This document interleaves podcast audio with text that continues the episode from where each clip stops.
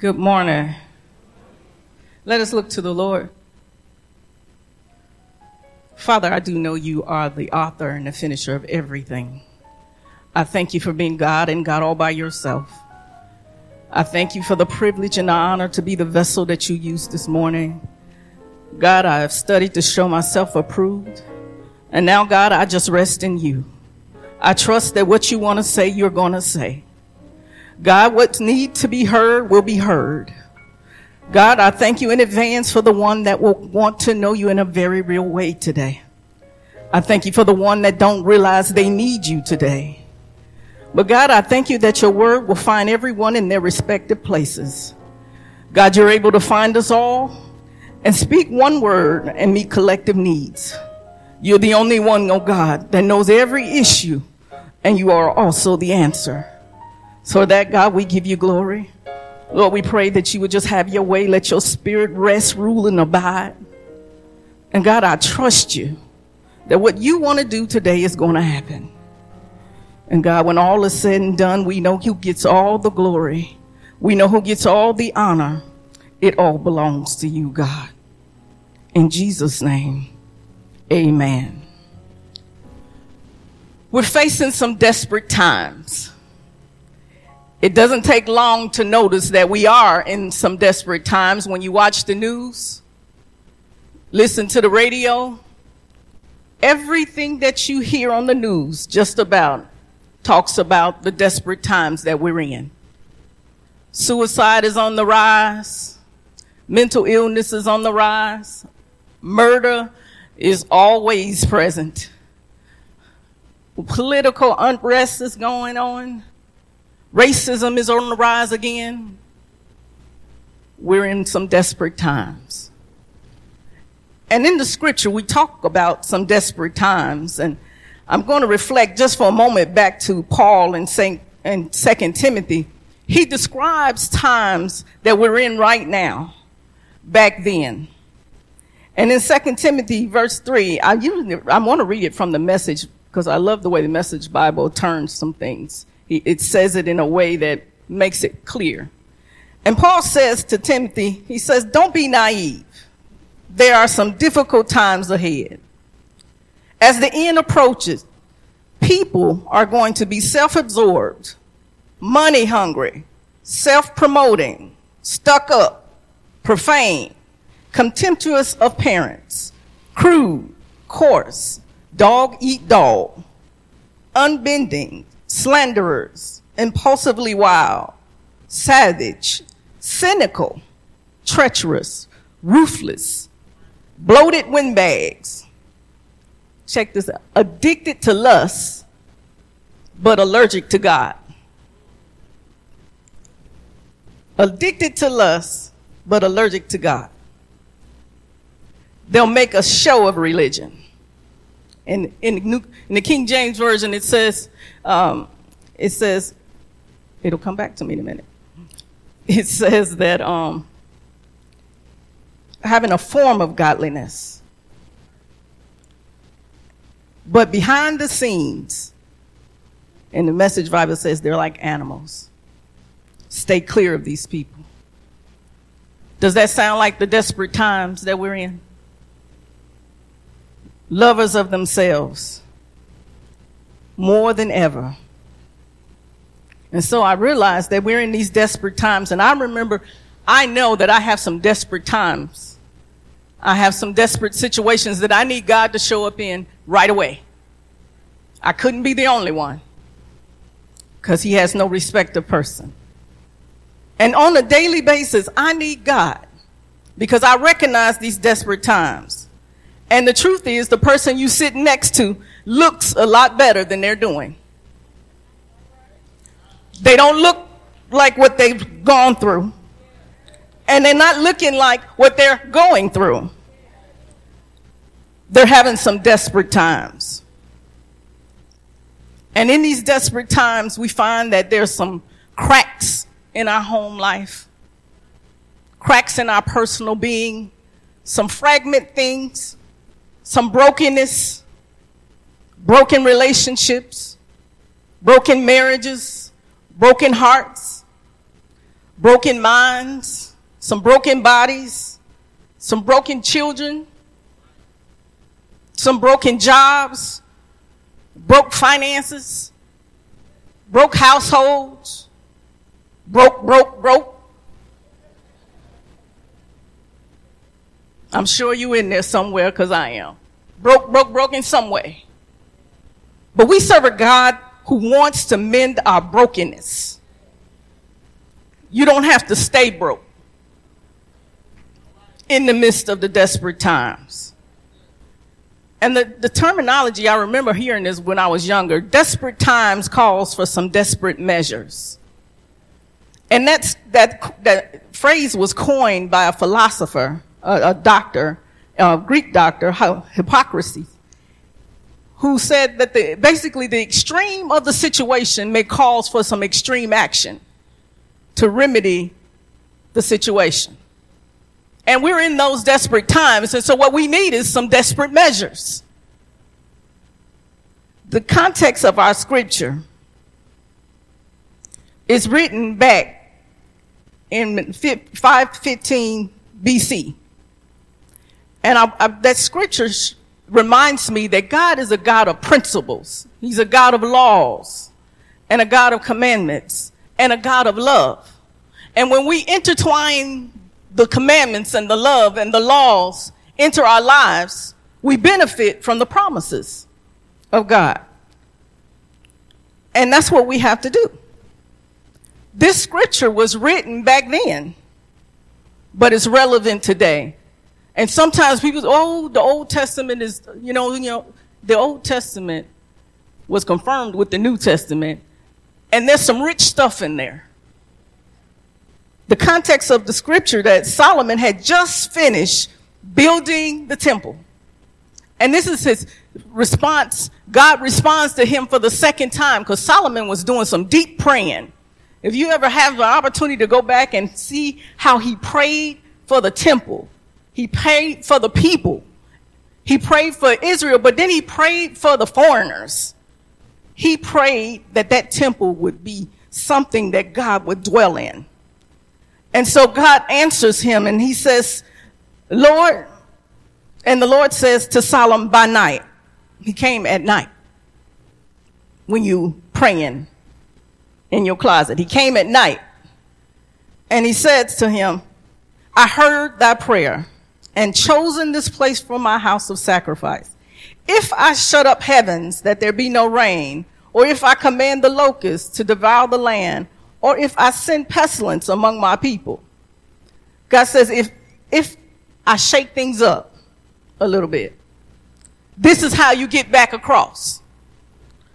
He says, if my people who are called by my name shall humble themselves and pray and seek my face and turn from their wicked ways, then I will hear from heaven and will forgive their sin and heal their land. There's some promises in that scripture. When you go back to verse fourteen, the latter part, he, it, he lays out the promises. And I want you to know what the promises of God are. He promised that he would hear from heaven. Now that might sound like a small thing, but really that's a big thing. There are times when people won't hear you. Have you ever been talking to somebody and they're not even listening to what you're saying? If, I've had that problem. Sometimes my husband don't hear me, and I love him. He don't hear me sometimes when I'm talking. My lips are moving and he don't hear me. There are times that my children don't hear me. There's times when my mother don't hear me. There's times when my boss, uh, my lips are moving, and as much as I'm saying, she's going the opposite way. She don't hear me. People sometimes won't hear you. But when God hears you, there's something about when God hears you. The scripture says he inclines his ear to hear you. William Murphy would say he's leaning in your direction.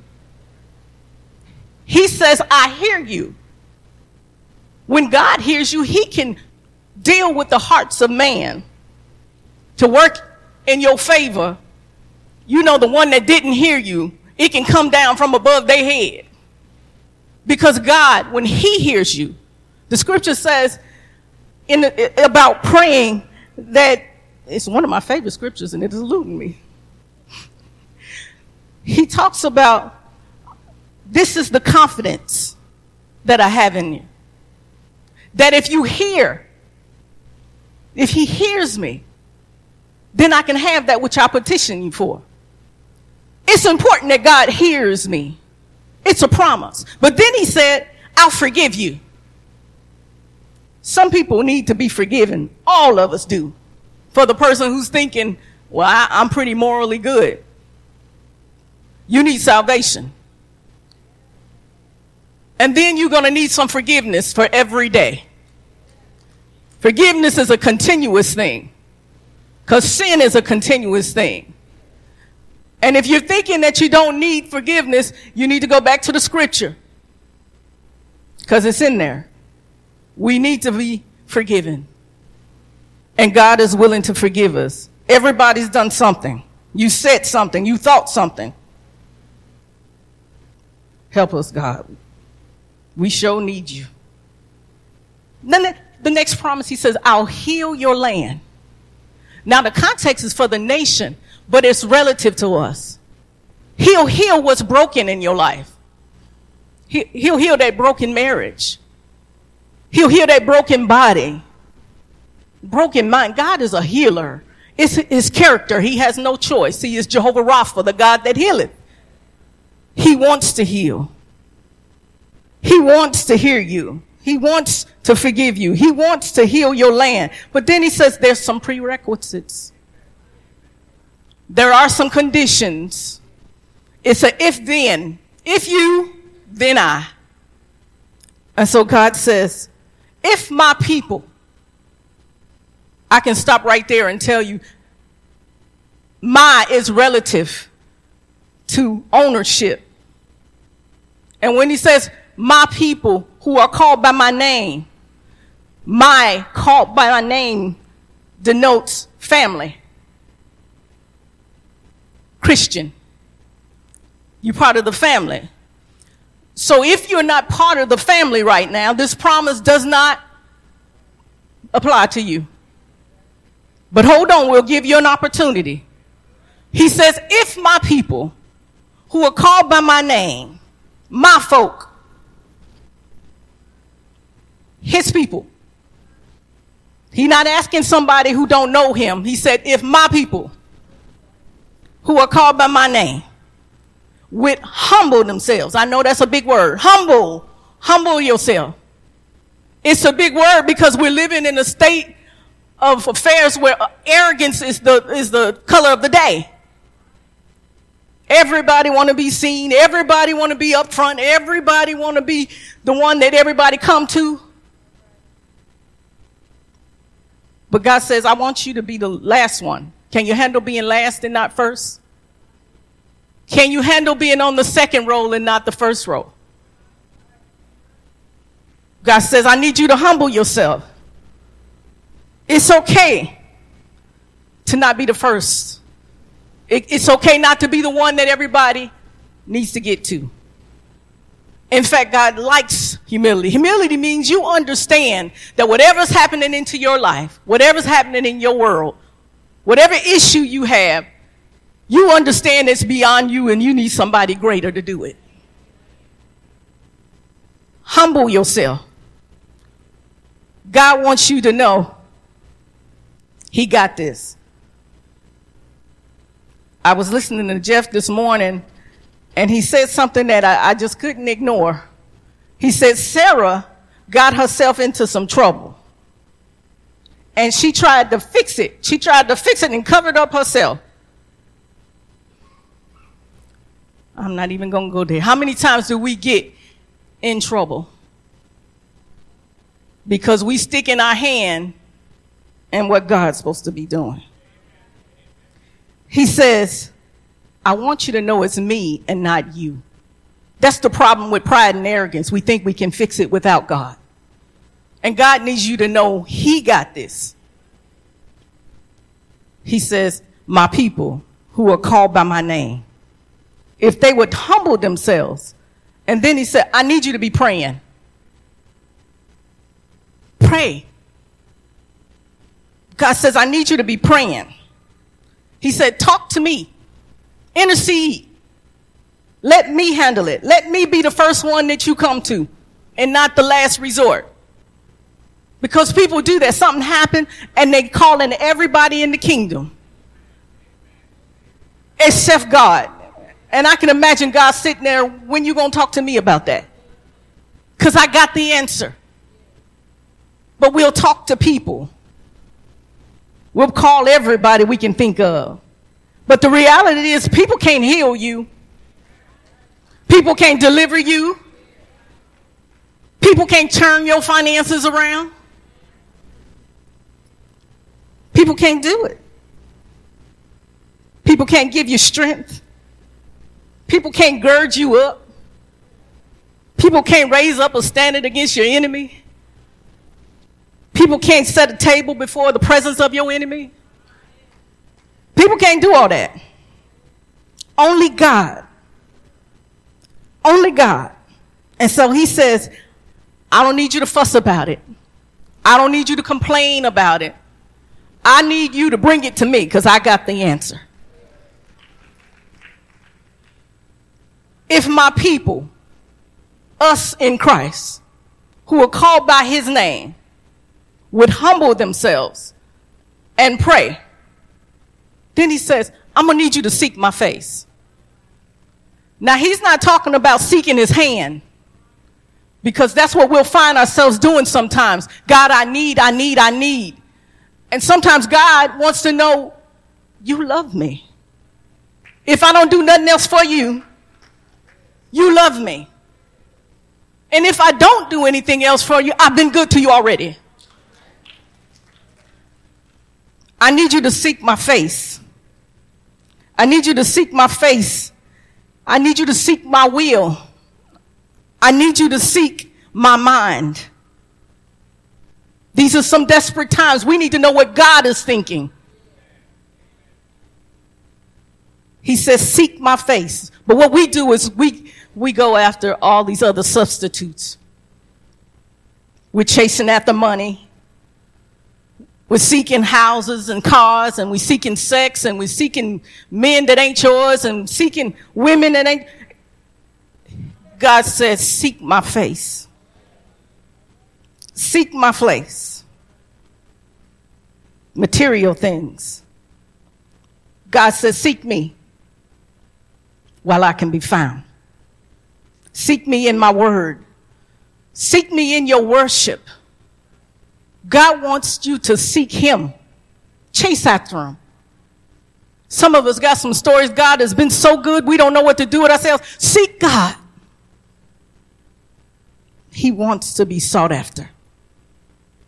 And he says, if my people, my people who are called by my name, would humble themselves and pray and seek my face. And then he threw in a tricky one.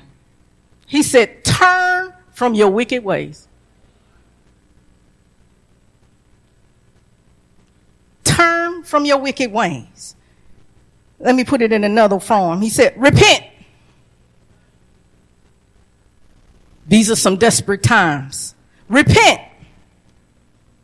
What typically happens is people take desperate times in their own hands and they come up with their own desperate measures, and usually they mess some things up. But when God says repent, true repentance means godly sorrow.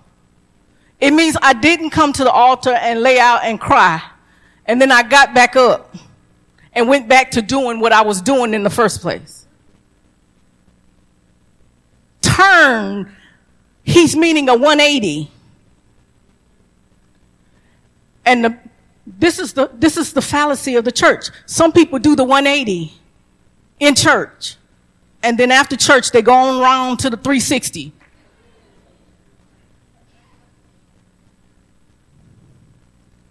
I'm gonna need you to be godly sorry for what you have gotten yourself into, and then I'm gonna need you to turn from that thing. Does that mean perfection? No. but he knows your heart. You know, the ones that, oh, he knows my heart. He really does know your heart. That ought to be scary to you. So when you're using that phrase out of context, that should be making you really nervous. He knows my heart. Yes, he does. He does know your heart. He knows your heart. He knows when you're godly sorry for what you have done. He knows when you're doing everything you can not to do something. He knows. The problem is sin feels good. We like our sin too much.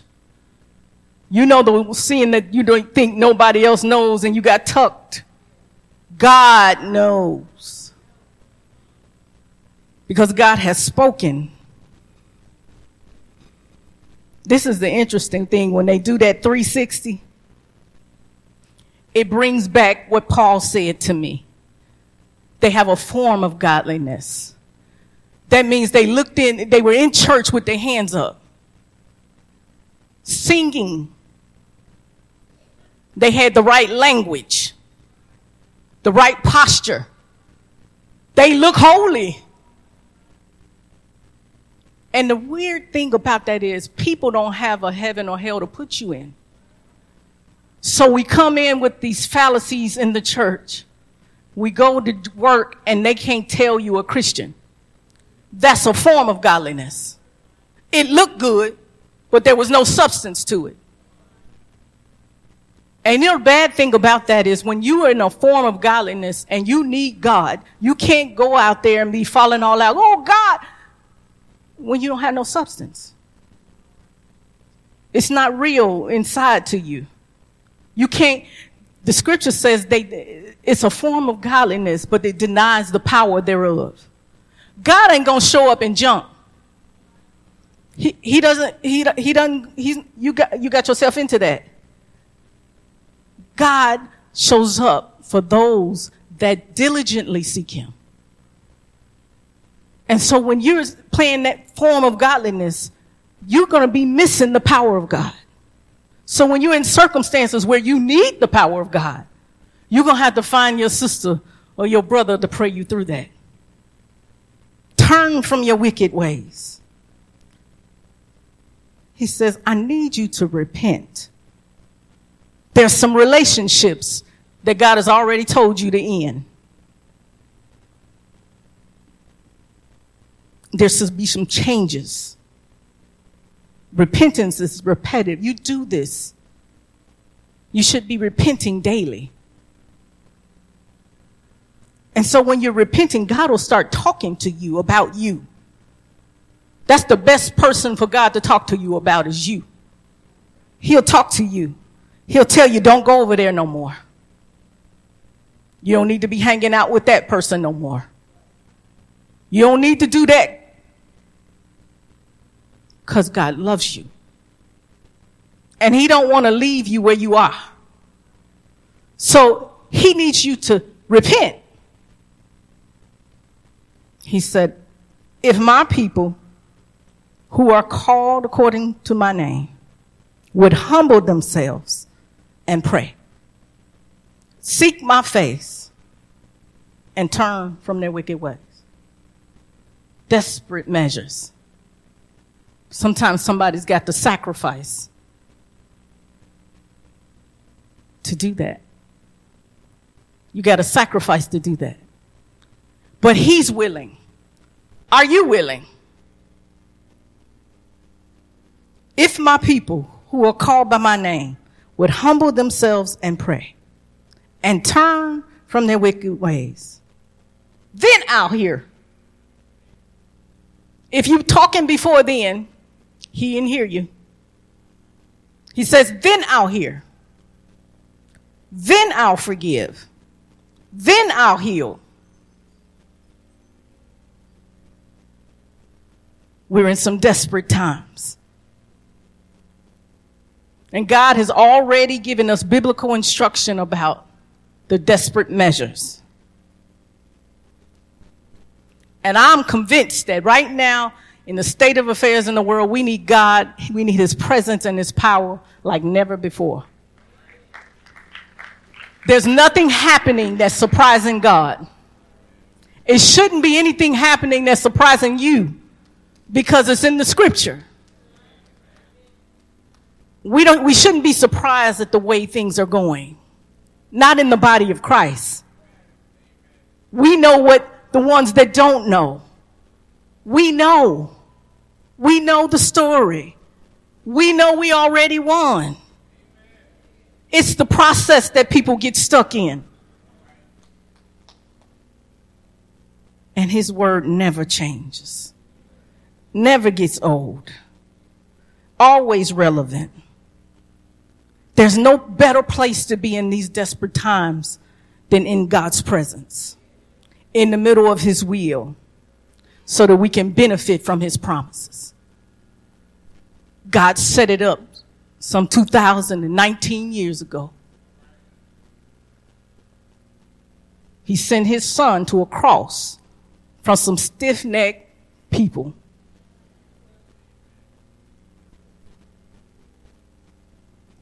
And he took that long walk and that long beating for some people who don't even appreciate it. He took that walk, and every time I think of the beating he took, it does something to me. But he took that beating, and the scripture says they stretched him wide. They hung him up high. And for that, there's no greater love. There's nothing better. And God is willing. My question to you, are you willing? In desperate times, God has already set up some desperate measures. In Jesus' name, would you be standing? Thanks for listening. We pray that you have been blessed by the message. Visit us on the web at n p g b c dot org for contact information, service times, or directions to our place of worship.